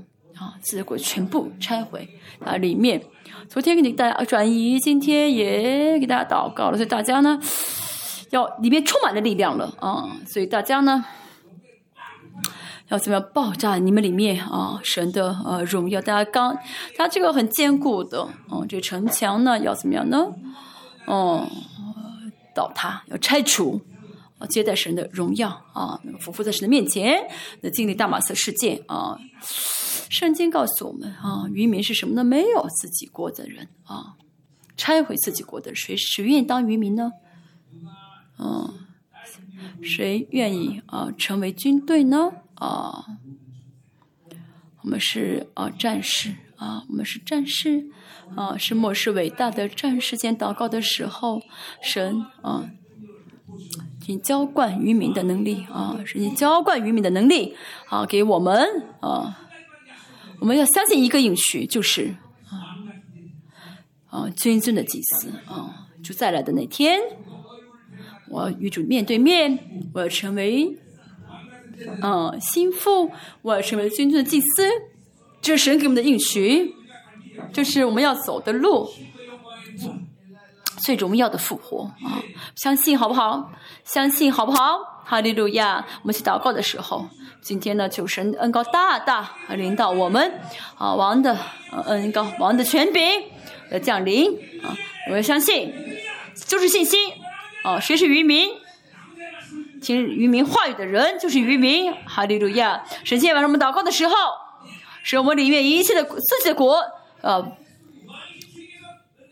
求神完全除掉，求神进入到我们的心里面啊！神，求你坐在我的心的宝座上，你求你亲自做王，亲自掌权，求你亲自治理我。今天所有的这些青年，神让他们成为真的荣耀的下一代的青年，成为神你强大的军队啊！能够在末世把世界夺回来，献到主的手上。